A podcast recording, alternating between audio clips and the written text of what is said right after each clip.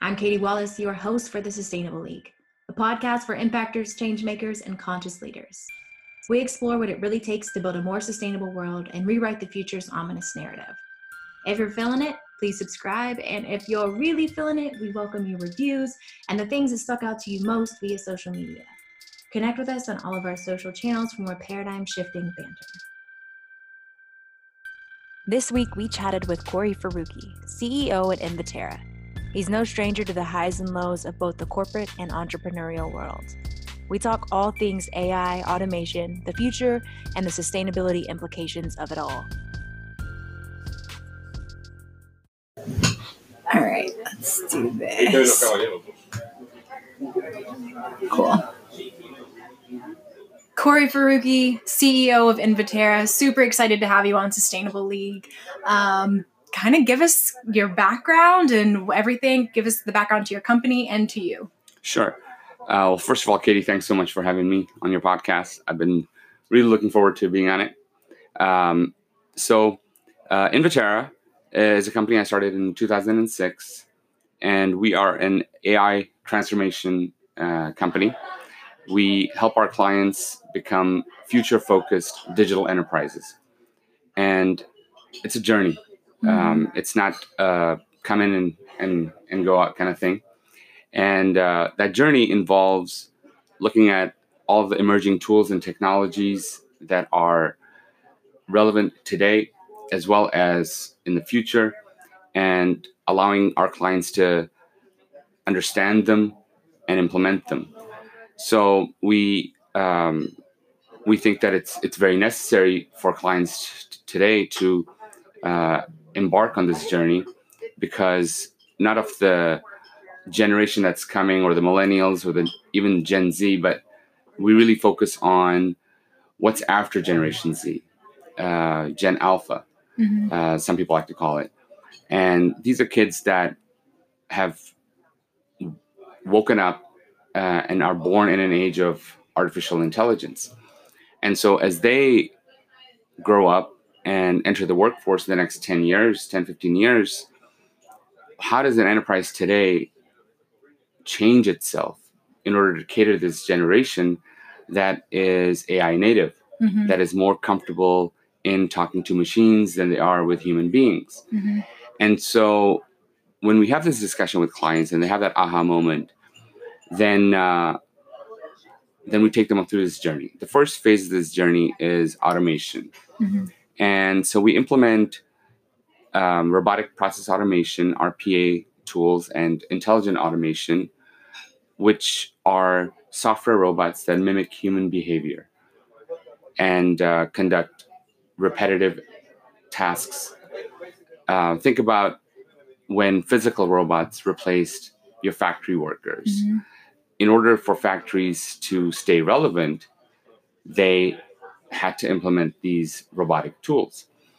And so today you have software robots that are mimicking jobs like accounting and HR and procurement and conducting these tasks much, much faster, uh, drastically lower cost, efficiently, uh, eliminating errors, eliminating fraud, and so uh, it's imperative for clients and, and enterprises to start focusing on implementing these tools. So the first part of our journey is to really clean house mm-hmm. and we implement um, these uh, automation tools, create a center of excellence um, at the client, involve all the executives to really understand what it is that they're working on. Mm-hmm. Um, once they've created these seamless processes and, and automated their functions and are saving money, then we look at the next phase, which is uh, sort of an advisory approach of uh, creating a blue sky and saying, okay, from a goals perspective, what is it that you want out of your enterprise? Um, what are the AI tools um, and techniques that you can create or leverage or customize? What are the resources you need to have this transformative journey? And what are the gaps currently within your enterprise from a people, process, tools, and perspective to be able to achieve that those goals and uh, uh, execute that roadmap. Mm-hmm. So that's the second phase of our journey. That that the strategy phase. Mm-hmm. The last phase of the client journey towards uh, what we believe is what we call the digital enterprise is implementation of those tools and technologies, customizing them, custom uh, creating uh, new tools, and then building teams of high skilled, future driven resources like data scientists and data engineers and AI engineers. And so we have a couple of offshore delivery centers um, in different parts of the world.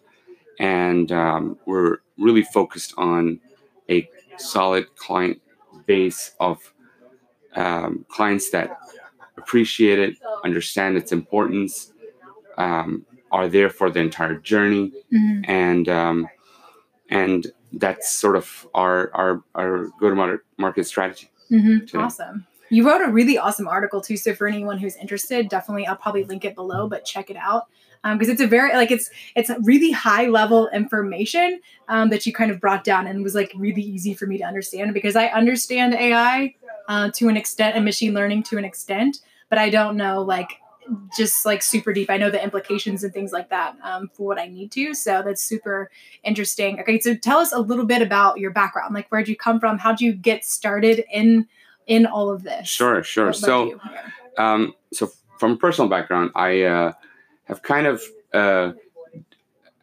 different uh, immigrant story. Mhm. Um, and uh, so I was born in Pakistan. I uh, grew up in London, grew up in Kuwait, and I was uh, 15 in the summer of 1990 when I came to Connecticut to visit my uncles and spend my summer break and get my license and um, and uh, Saddam Hussein invaded Kuwait, Mhm. so we lost everything, couldn't go back, and um, between 10th grade, 11th grade, and 12th grade, I ended up changing five schools in three different countries. And uh, through that turmoil, I made and built a lot of relationships as well. And uh, I always felt the importance of, of building these relationships and these long term relationships. Um, I uh, went to school in Florida, graduated with a computer science uh, degree from a university called Embry Riddle Aeronautical University. Worked for the Defense Department in Connecticut for a couple years, and uh, then got into consulting. So, in my 20 plus years in consulting, I have worked for the big five, fours, uh, Accenture, KPMG, HP, um, some smaller companies, and sort of leveraging my ability to bridge cultural divides Mhm. um, I found a niche in being able to help clients understand outsourcing and understand how to look at global organizations that were all over the world. And the only gap between a good execution versus a bad headache was lack of communication and the ability to understand these different cultures. So within that outsourcing industry is sort of where I grew my career. But outsourcing is a wage arbitrage model. It's uh, you know, my work for less. Mhm. And so whereas organizations have leveraged that model to save a few million dollars here and there, that industry has progressed to arbitraging that model to now robotics. Mhm. And so there's a huge drastic difference in saving a few million dollars for, let's say, a $10 billion enterprise that has 300 finance and accounting resources, and they save, let's say, $5 million outsourcing it to Costa Rica or India Mhm. versus them saving hundred, tens of millions of dollars outsourcing it to, to bots. So it's a natural progression. Yeah. And so for the last five years, I have been, five or six years, I've been very, very deeply involved in automation Mhm. um, and now AI and emerging technologies. And as I see my kids grow up and I see their reliance on AI and its penetration in virtually every facet of our lives, um, I've started talking more about it. hmm Um, Will you tell the I'm writing story about about, your Sure. about your son asking your wife the question that we talked Sure, about? earlier? so um, it's a story that I think we all can relate to. Uh, all of us that have kids. hmm Um, so my um, youngest uh, um, child, um, when he they're twins, Mhm. boy girl. Um, when he was five, he's seven now. Came and asked my wife a question, and it was a a silly five year old question that didn't really have a straight answer. So my wife kind of brushed him off, gave him a silly answer, hmm and he didn't appreciate it. So an hour later, she busted him in our bedroom asking Siri the same question. And she thought it was funny and she was telling me about it. And I said, you know, uh, it's funny, hmm but the reality is this when we were growing up, um, mom was the oracle of information and knowledge. Mom knew everything. hmm And here's a child that gave you that opportunity to be that oracle. As challenging as it was, and you failed Right. in his eyes. Yeah. So he went to the real oracle of information and knowledge in his eyes, and, which is the digital assistant. hmm He doesn't know what it is, Yeah. but he knows it has all his answers. hmm And so his reliance on AI and the digital assistant is so heavy that it shapes his life, and he hasn't seen anything but it. So whereas you and I, when we call customer service and the IVR machine says, "Hi, uh, I can understand full sentences. How can I help you?" You need empathy and you need human to human interaction. So you say operator, operator, agent, agent. You try to break it to get to a human being. And here's a generation that is growing up that doesn't want to talk to a human being, hmm that wants to talk to a machine, um, that has is growing up with iPads in front of their faces, for good or bad. And I discourage it hmm uh, in my household, but it's the reality of the future. Yeah. So this generation, as it as it's growing up, is going to have a reliance on machines and a comfort machines that we have never seen. hmm So organizations today need to start changing themselves. hmm They need to start changing the way they operate, the way they sell their products, um, the way they market their products. They're not selling products anymore. They're selling experiences. hmm And it's imperative for an organization to understand that in order to cater to this coming generation of AI native kids as employees and consumers and customers, that they have to focus on the experience of their enterprise. hmm So the article you're referring to is sort of a very broad paper on some of the predictions that I'm making on um, um, things that are happening today in terms of technology, AI, VR, AR, uh, autonomous vehicles, cryptocurrency, blockchain, um, um, and uh, uh, the elimination of uh, wires and, and, and really hyperconnectivity and, and global entanglement. So I, I talk about those things and then I talk about five decisions that enterprise leaders have to to take in order to um, stay relevant in a future based on those predictions. hmm But another article I recently wrote is um, changing your uh, enterprise's go-to-market strategy in selling an experience versus selling a product. hmm And I talk about uh, um, Toys R Us, and I introduce the story of Toys R Us, and and I say, you know, um, it's true that at the time of their bankruptcy, Toys R Us was over five billion dollars in debt and spending over four hundred million dollars a year to service that debt. hmm And so they blamed that debt um, on their bankruptcy. hmm And it's true, it was the final nail in their coffin. But if I could hypothesize and go back in time and change their business model, they were never selling toys hmm in my eyes. They thought they were selling toys and they thought that they were competing against the mega retailers like Walmart and Target for price, and then um, against Wal- uh, Amazon Mm-hmm. to you know who was selling convenience but what Toys R Us was always selling was the experience a child felt walking into a toy store and walking out with a toy. Mhm. And you could only get that experience at a Toys R Us. They failed to capture that experience. Mhm. And they competed with uh, companies that weren't weren't their competitors. Right. They weren't. They didn't stay in their lane. Yeah. Walmart wasn't selling toys. Walmart was selling the experience of buying those toys while you're buying groceries. Mhm. And um, so, if Toys R Us, as an example, could have captured that experience, Mhm. and uh, let's say a far fetched hypothesis, and say if they got rid of two thirds of their inventory Mhm. at their over 1,700 locations globally, and the aisles that contain that inventory, and changed those aisles and, and took that space and created slime centers Mhm. and, and building blocks and sand pits and places where you could experience the joy of being in a toy store Yeah.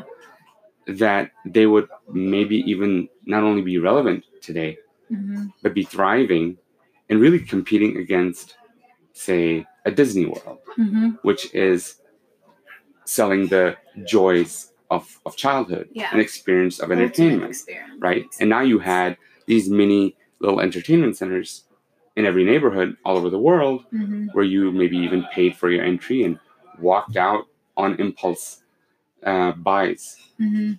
So, in order for them to have the ability to survive, they needed to understand there was never toys that they were selling. Mhm. It was an experience.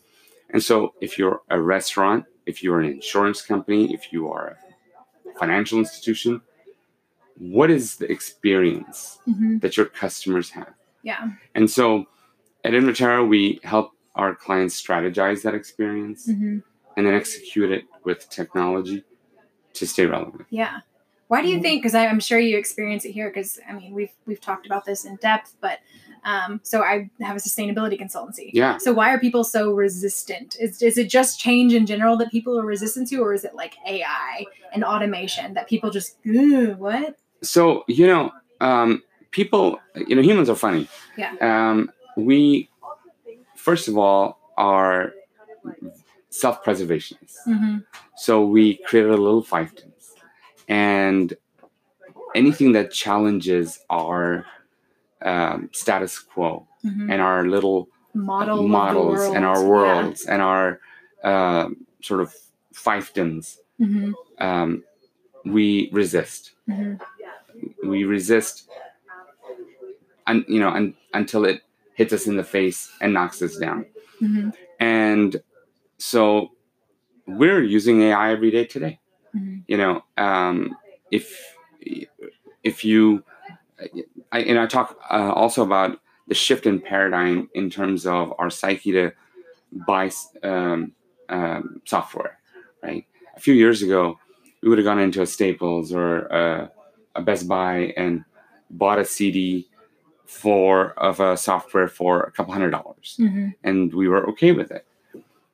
Today, if I go to the app store and there's an app for 199 I think it's highway robbery, and and, and it's only a couple I do dollars. too. And I, I can I can find a couple of dollars if I you know remove the mats in my in my car and change. But when I see 199 the the psyche is that it's highway robbery, so it needs to be free or 99 cents. Well, it's not free. Nothing is free. Mhm, And so the, so what we give away is data mhm, in exchange for lower price. And and that may seem heinous and there are certainly cases where our data has been manipulated and used against us. But you know we are a little bit of a hypocrites in terms of that data use. For example i mean today if i'm going home i know my way home mhm. I'm gonna still check Google Maps or Waze to see where the traffic is. Mhm. The reason I know where that traffic is is because everybody that's supposed to be traveling 70 miles an hour is traveling five miles an hour Mhm. and letting me know Down 75. that that there's a traffic jam there. So We like Um, the good, but we don't want to take the the more negative consequences that come with the technology. Right, right. So, um, so so data is is the fuel Mhm. for any of these future emerging technologies.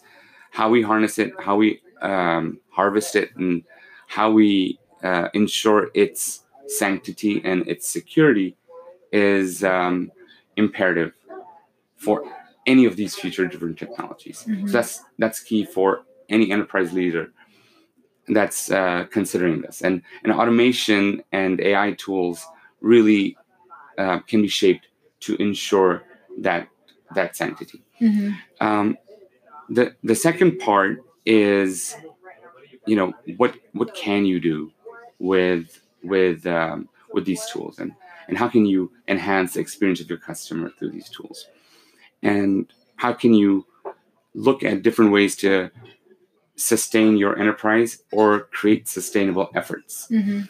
And I think as enterprises of the future move towards uh, certainly a lower workforce, Mhm. especially in the near immediate future, Yeah. and especially a lower, um, low skilled workforce. And when I see when I say low skilled, I don't mean blue collar jobs. Mhm. I'm talking about white collar jobs that are repetitive Mhm. um, that they have to look at ways to reinvest in different types of efforts. Mhm. Um, all that money that they're going to save isn't going to go back into their pockets. Right. It, it cannot. Mhm. It has to. Uh, it, it may for a couple, but they'll be driven out of the market. Yeah. So the natural Darwinian um, um, aspect of this will play it itself out in, in, in my prediction. But um, enterprise leaders that one reinvest to innovate, Mhm. reinvest to create sustainable efforts, pass those cost savings onto their customers, Mhm. and then build communities um, are are really the the companies that to me are going to survive. And I don't care how big you are today. Yeah. Um, you're um, a, a scrappy startup in a garage um, that's disrupting uh, your industry away from you know being a small fish. Right. Um, and so, uh, you know, a couple years ago, Walmart was the big giant guy that was getting rid of the mom and pop shops. Mhm. And today, Amazon is giving, making Walmart look like the It's little like guy. shutting down the, Yeah. the So- big guys. so yeah. it's it's it's it's so changing so fast, Mhm. um, and I think it's it's it's going to be happening faster and faster. Yeah. Yeah. Well, even to like your point, like earlier about the story about your son and your wife.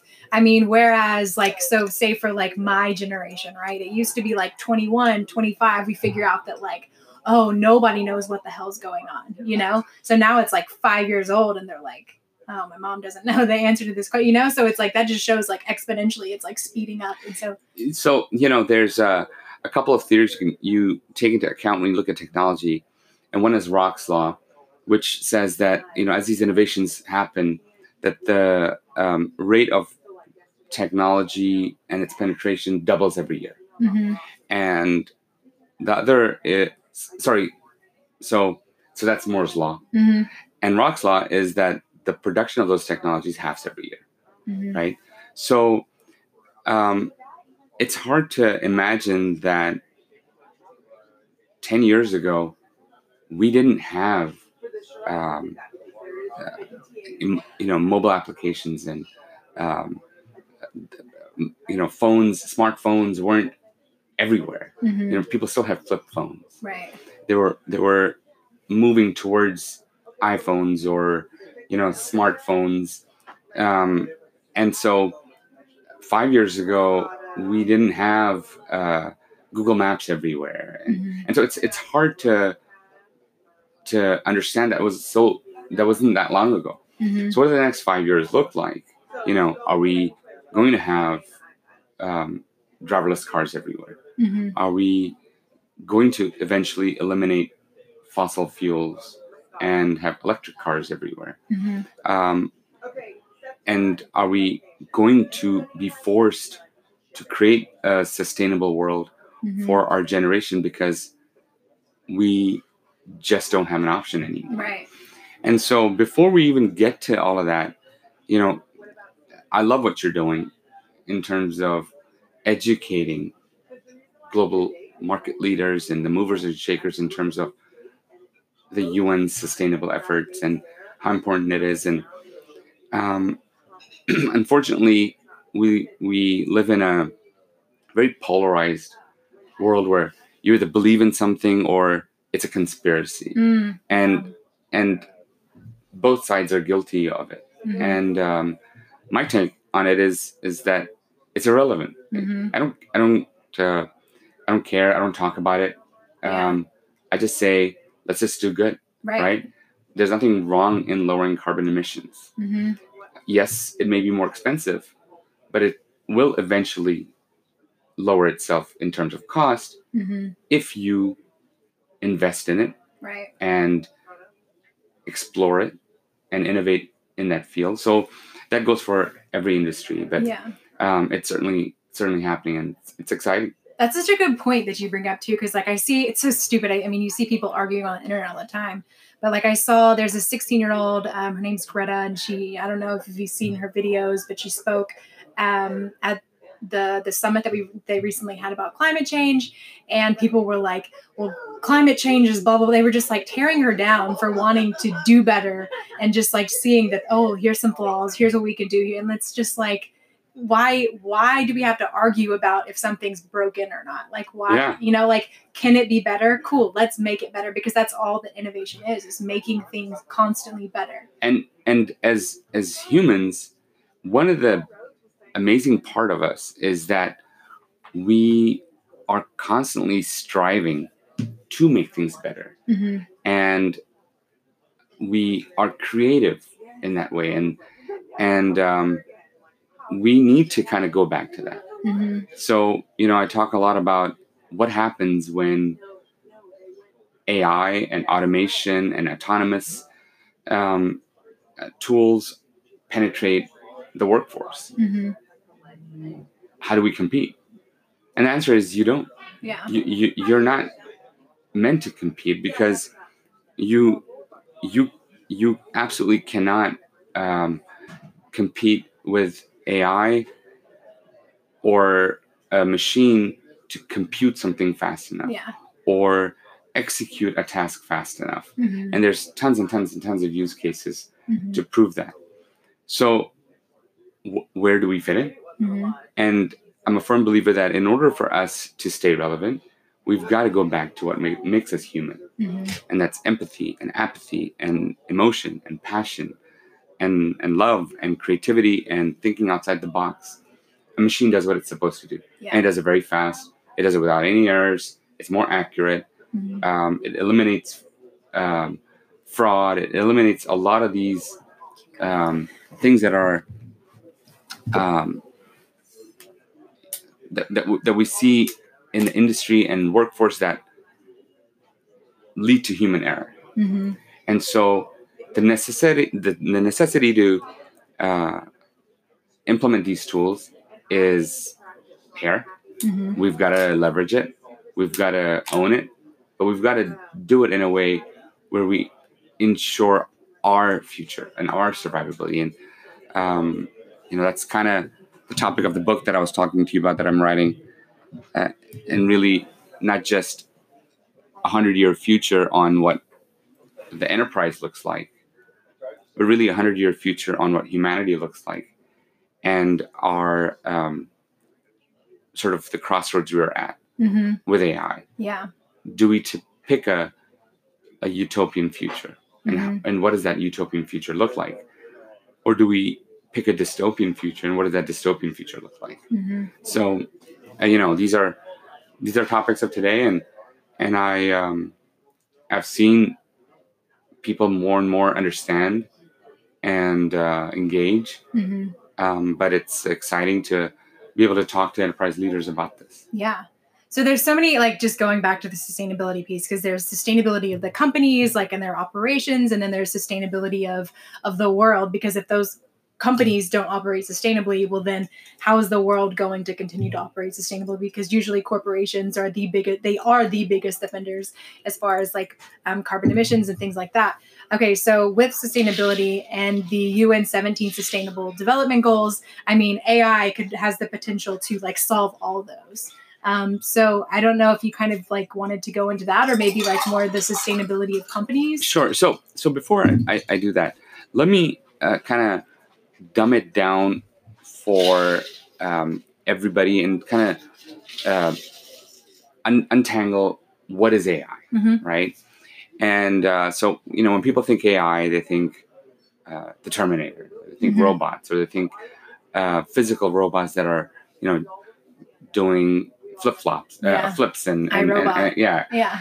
um, and and and that's AI, and Mhm. um, but the engine that's running behind it. So it's it's it's really understanding, um,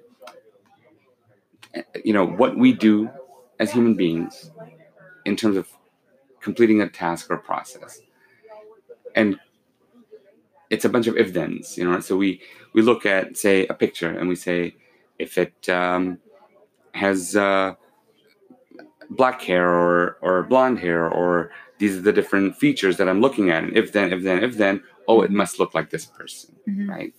And so, Facebook, for example, um, or any of your facial recognition tools out there, take that algorithm and create an algorithm built on high-powered computing, and um, come up with a uh, a way to automatically tag a picture. Mhm. So facial recognition that you know you upload a picture and it identifies who it is, Mhm. right? So you give birth to this AI engine, and now you train it, and you Mhm. train it through its mistakes and its its different um, um, uh, uh, errors Mhm. to correct it. And as you're correcting it, the difference between other technologies and AI is that it's uh, it learns Mhm. and it uh, builds its own exception handling to say, okay, all right, let me compare. I get the difference, and I'll refine myself Mhm. to a point where it becomes uh, seamless. Mhm. And so when when when Facebook, for example, first started their facial recognition software, and you uploaded a picture, it tagged all the wrong people. Mhm. And so you slapped its wrist and you clicked the X and you tagged the right person. Mhm. And what you did is you trained it. Mhm. And so once you tagged the right person, it did a comparison and said, ah, this is the difference. I'm going to learn from this. Mhm. And over time, it keeps learning, learning, learning to where now when you upload a picture, it automatically tags everybody Everyone. instantly. Yeah. And it's it's uh, very very accurate. Mhm. And so that's that's AI, Mhm. right? Um, another example is uh, they did an experiment where they took um, lawyer uh, work that lawyers were doing in um, adjudicating or looking at uh, contract laws and amending them Mhm. and um, they looked they understood all the business logic that the lawyers determined in their minds after reading a contract to say you know this uh, nda should be one year not two years or it should be in the state of texas and not in the state of delaware or whatever right all of Mhm. these different if then if then logics and they built an algorithm and then trained it and then they tested it and so what took lawyers 100,000 hours of lawyer work to go through all these contracts and amend them, the AI engine did it in 2.35 seconds. Yeah. So you can't compete against it. So you have to get behind it. You have to leverage it. Mm-hmm. And um, the advancement of this technology um, powers um, everything from facial recognition to um, s- speech recognition. Um, if you have watched um, the um, Google Duplex video that um, the CEO of Google uh, gave last year, it's uh, it's amazing what it can do. Mhm. Um, so if you haven't seen it, or the viewers haven't seen it, I, I highly encourage them to just go to YouTube, and just type in Google duplex, hmm and you get a five minute video of the CEO of Google uh, showcasing uh, how the the machine is calling a hair salon or calling a restaurant and having a conversation. Oh yeah, yeah, yeah. And like no one, like no one Seamless. was like savvy to it. Yeah, that's Seamless, crazy. right? And to the point where it's you know it's got a human element. It's ah, Yeah. mm, Mhm. a lot of that, and the person on the phone w- will never be able to recognize that in a human being. So, you know, do companies say, you know, we'll we'll, we'll create the empathy and apathy in, in in customer service so you can talk to a human being, Mhm.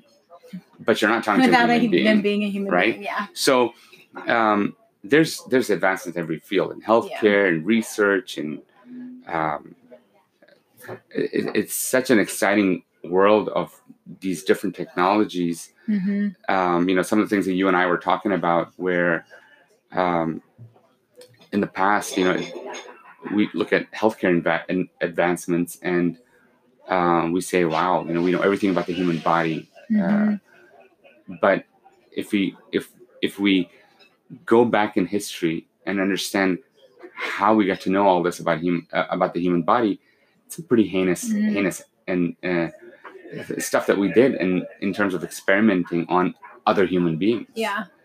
and um, today we have the ability to to go through all those permutations and hmm not have uh, testing on animals Right. and testing on human beings and um, building large infrastructure hmm uh, without um, actually building it Right. um, uh, and experimenting, just virtually building it first or virtually doing these surgeries or virtually understanding something hmm in, in, a, in a world that's created in, a, in AI, and AR or VR, and then implementing it. So exactly. um, That's what's going to be huge, I think, for the 17th as we're trying to, um, you know, get carbon emissions under control and like, you know, tackle all these goals. So, I mean, like, so look at like um, the whatever food crisis, let's say that. Um, farming is like getting much smarter. Like they're already using AI Right. in farming and they're able to grow vegetables because they can um, put something in there and it knows that like this type of vegetable needs this much sunlight, it needs th- it's missing um, this percentage, like optimum growth, all that. Same thing with and think about the water co- uh, uh, conservation in Mhm. that, right? I mean, water is something that uh, we are already um, looking at as um, something that we don't have enough of. Yeah.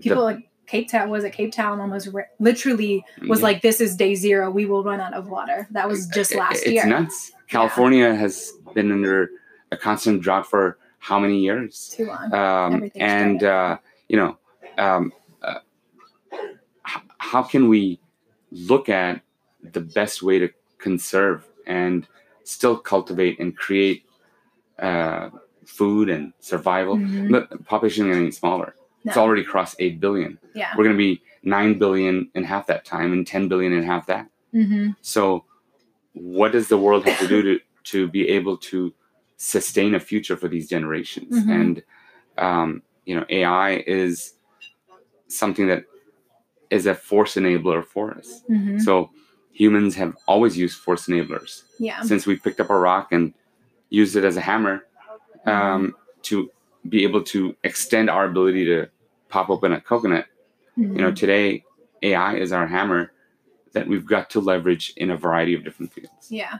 Well, I think that's why it's important for for companies like yours to get in front of these leaders who are still thinking that like step one, step two, because it's like no, no, no, we're not moving at step one, step two, step. With like every step we take now is exponential. So yeah it'll yeah like it'll keep being Uh, like it's that. it's really interesting you say that because you know, one of the things that i've been talking about um, and uh, and all my clients um the last 15 years is uh, is not to look at step one step 2 Mhm.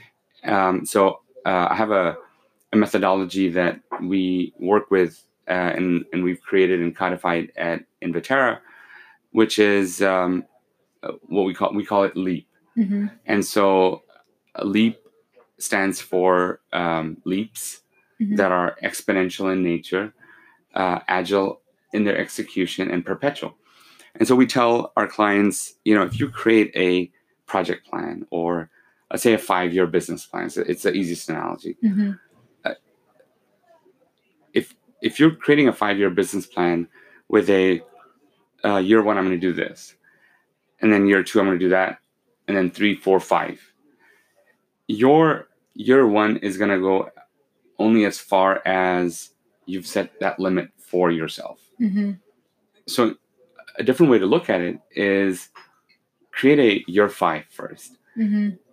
With all the tools and technology and resources that you would have if you had everything Mhm. what does that five year future look like for you and then go backwards what do you need to do in year four to get to year five Mhm. what do you need to do in year three to get to four two to three and then you will come up with what your year one looks like Mhm. and you'll realize I am way behind schedule.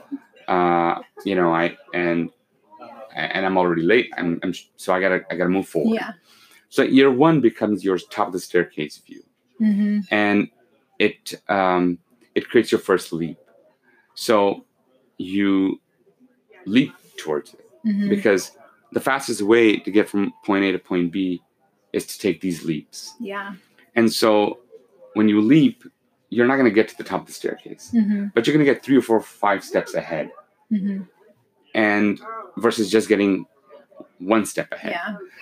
And so that's that's the L part. That's the leap, Mhm. and it's exponential.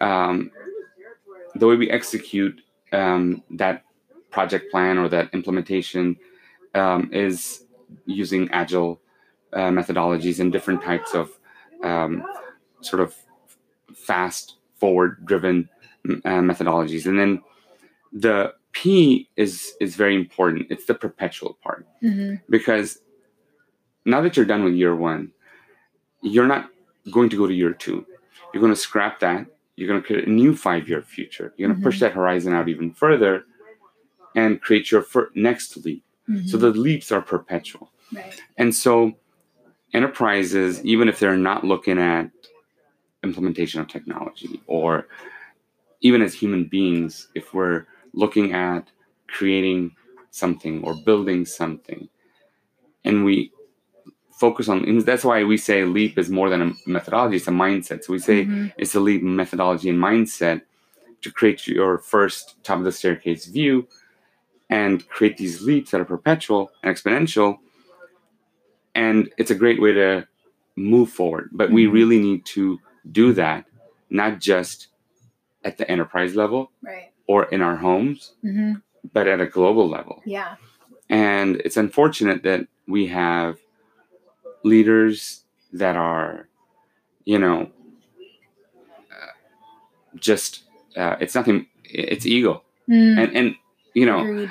i, I don't um, pick a side Mhm. um, it's irrelevant to Yeah. me.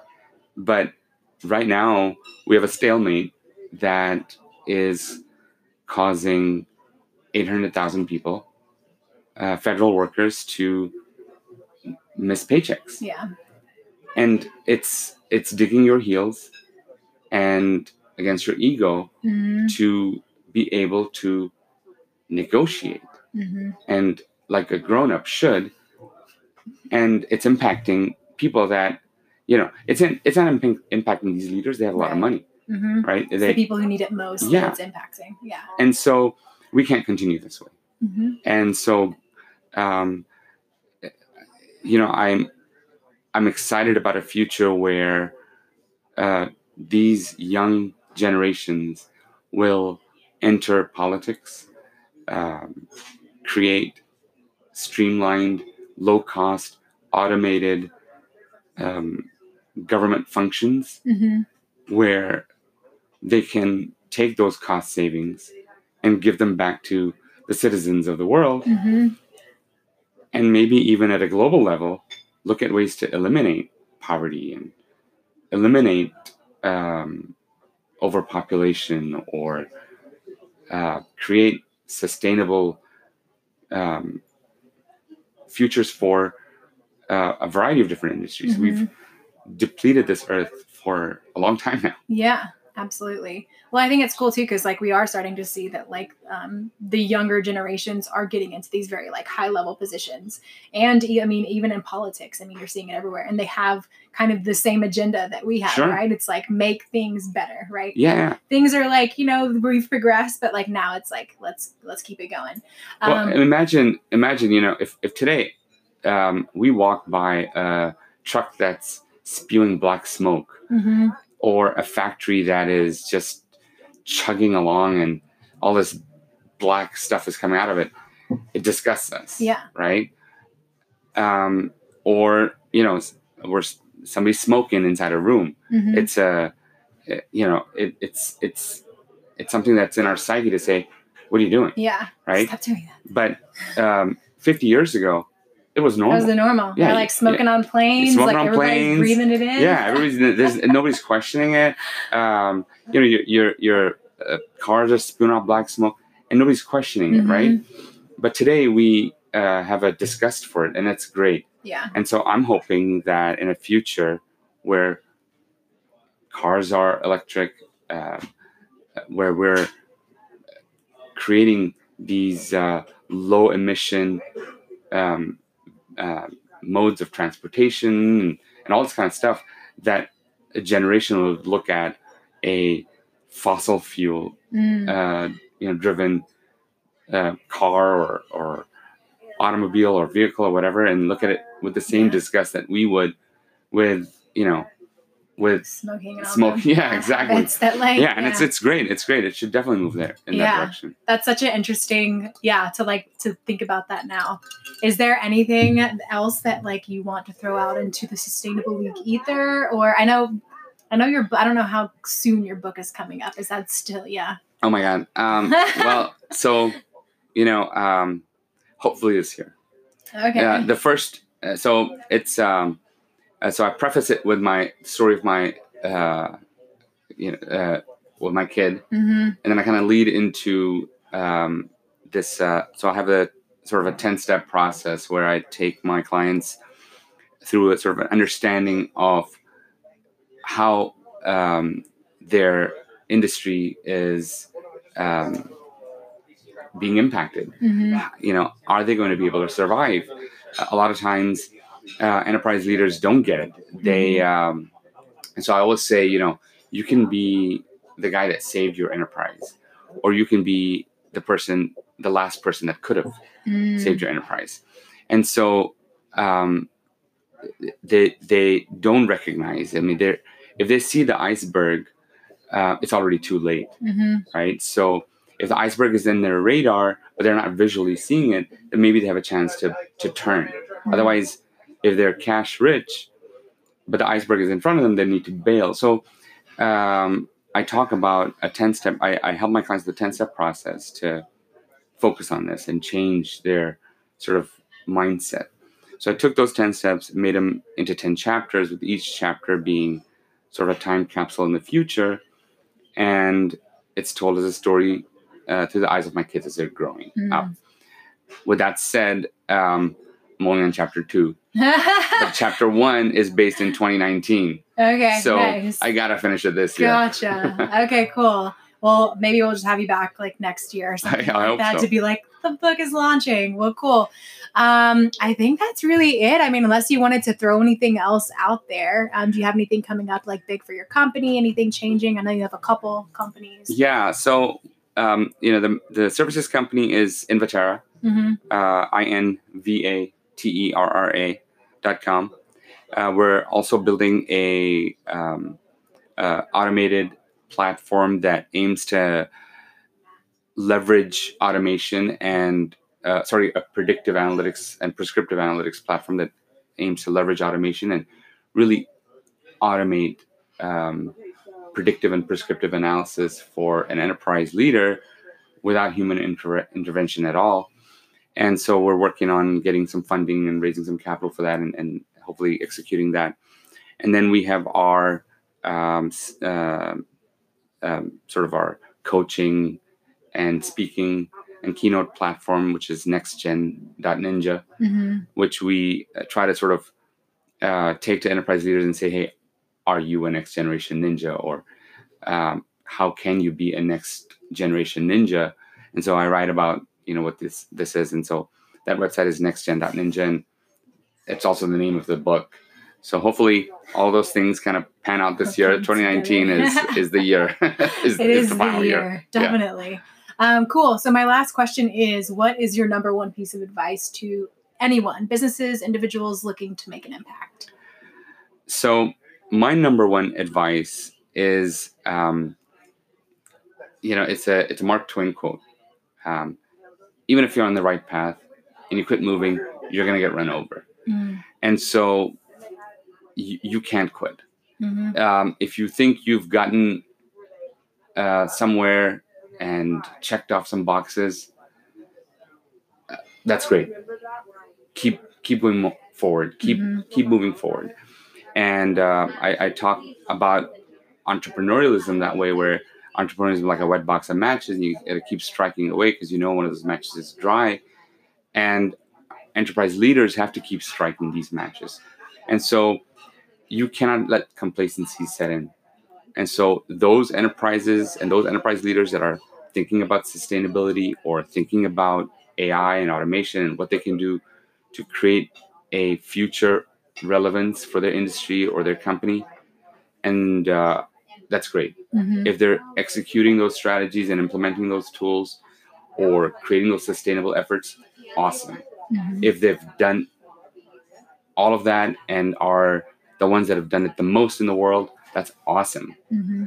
but if they quit today then they're right back where they were in square one mm-hmm. so they've got to keep doing it so further back they're in the further yeah. back so you know my advice is to all uh, enterprise leaders and people out there and, and, and uh, younger generation and our generation is to keep striking, keep innovating, um, understand that if you quit, somebody's going to pass you by, and um, work towards a future that preserves this earth. Mm-hmm. We've only got one. Yeah. We're looking around. um, you know, we're trying to go to the moon and to Mars and all that. Yet. Yeah, but you know, it'd be great. I'd love to go on a vacation to Mars or the moon. Right, the moon would be um, But I don't want to live in an incubator. Yeah, this is it's like I want this is really cool here. Yeah, like we could is. make it this like whatever Garden of Eden. And you know, it's it's it's kind of sad when I know beaches that I went to as a child or um, what you know n- nature that I visited that doesn't exist anymore. Mm. Um, and it's only getting worse. Yeah. At some point, we've got to roll it back. Mm-hmm. Well, I know for sure AI and automation will be like an integral part in like making the world more sustainable. Like, there's no doubt in my mind that we need to like we yeah we need to uh, definitely leverage it. Yeah, we have to leverage it. Right. it we don't have a choice, mm-hmm. but we've got to leverage it in a utopian path and not a yeah. dystopian one. So um, it can create a lot of good, mm-hmm. but it can create a lot of harm. Mm-hmm. Uh, it can exponentially increase um, cyber attacks and and any kind of nefarious activities, mm-hmm. and it can exponentially increase our ability to combat that. Right. So, you know, as humanity, we've we've really got to work towards ensuring ensuring our, a utopian future. Yeah, that's going to be interesting for sure. Yeah. Well, all right. so Let's wrap it up. I appreciate you joining us and sharing your wisdom with us. Man, I could talk to you forever. I mean, sometimes we do sit yeah. forever. So awesome. Thanks so uh, much. Uh, Katie, I uh, I really enjoyed it. Um, I love how you tie in different parts of uh, industry and uh, technology into a sustainability theme. Um, I think it's uh, it shouldn't even be a discussion. Should, should, should be inherent. And, mm. and I'm so glad that you are bringing it to a focus. Hell yeah. I always say it's like a mindset, kind of like you talked it about. Is. Leap is a mindset, like sustainability, it truly is a mindset. Yeah. Like so let's leap towards our sustainable future. let's imagine a world that is perfect and let's work towards figuring out how to get there. Exponentially. Exponentially. I think that's perfect. I think that's what we'll leave you guys with. So awesome. I think we'll end it just like that. You are dedicated, and I love it. Thanks for sticking around to the end. If you're feeling it, please remember to subscribe, and I would love to connect with you. Find me on any social media channels and tune into Sustainable League next week for more paradigm shifting combos.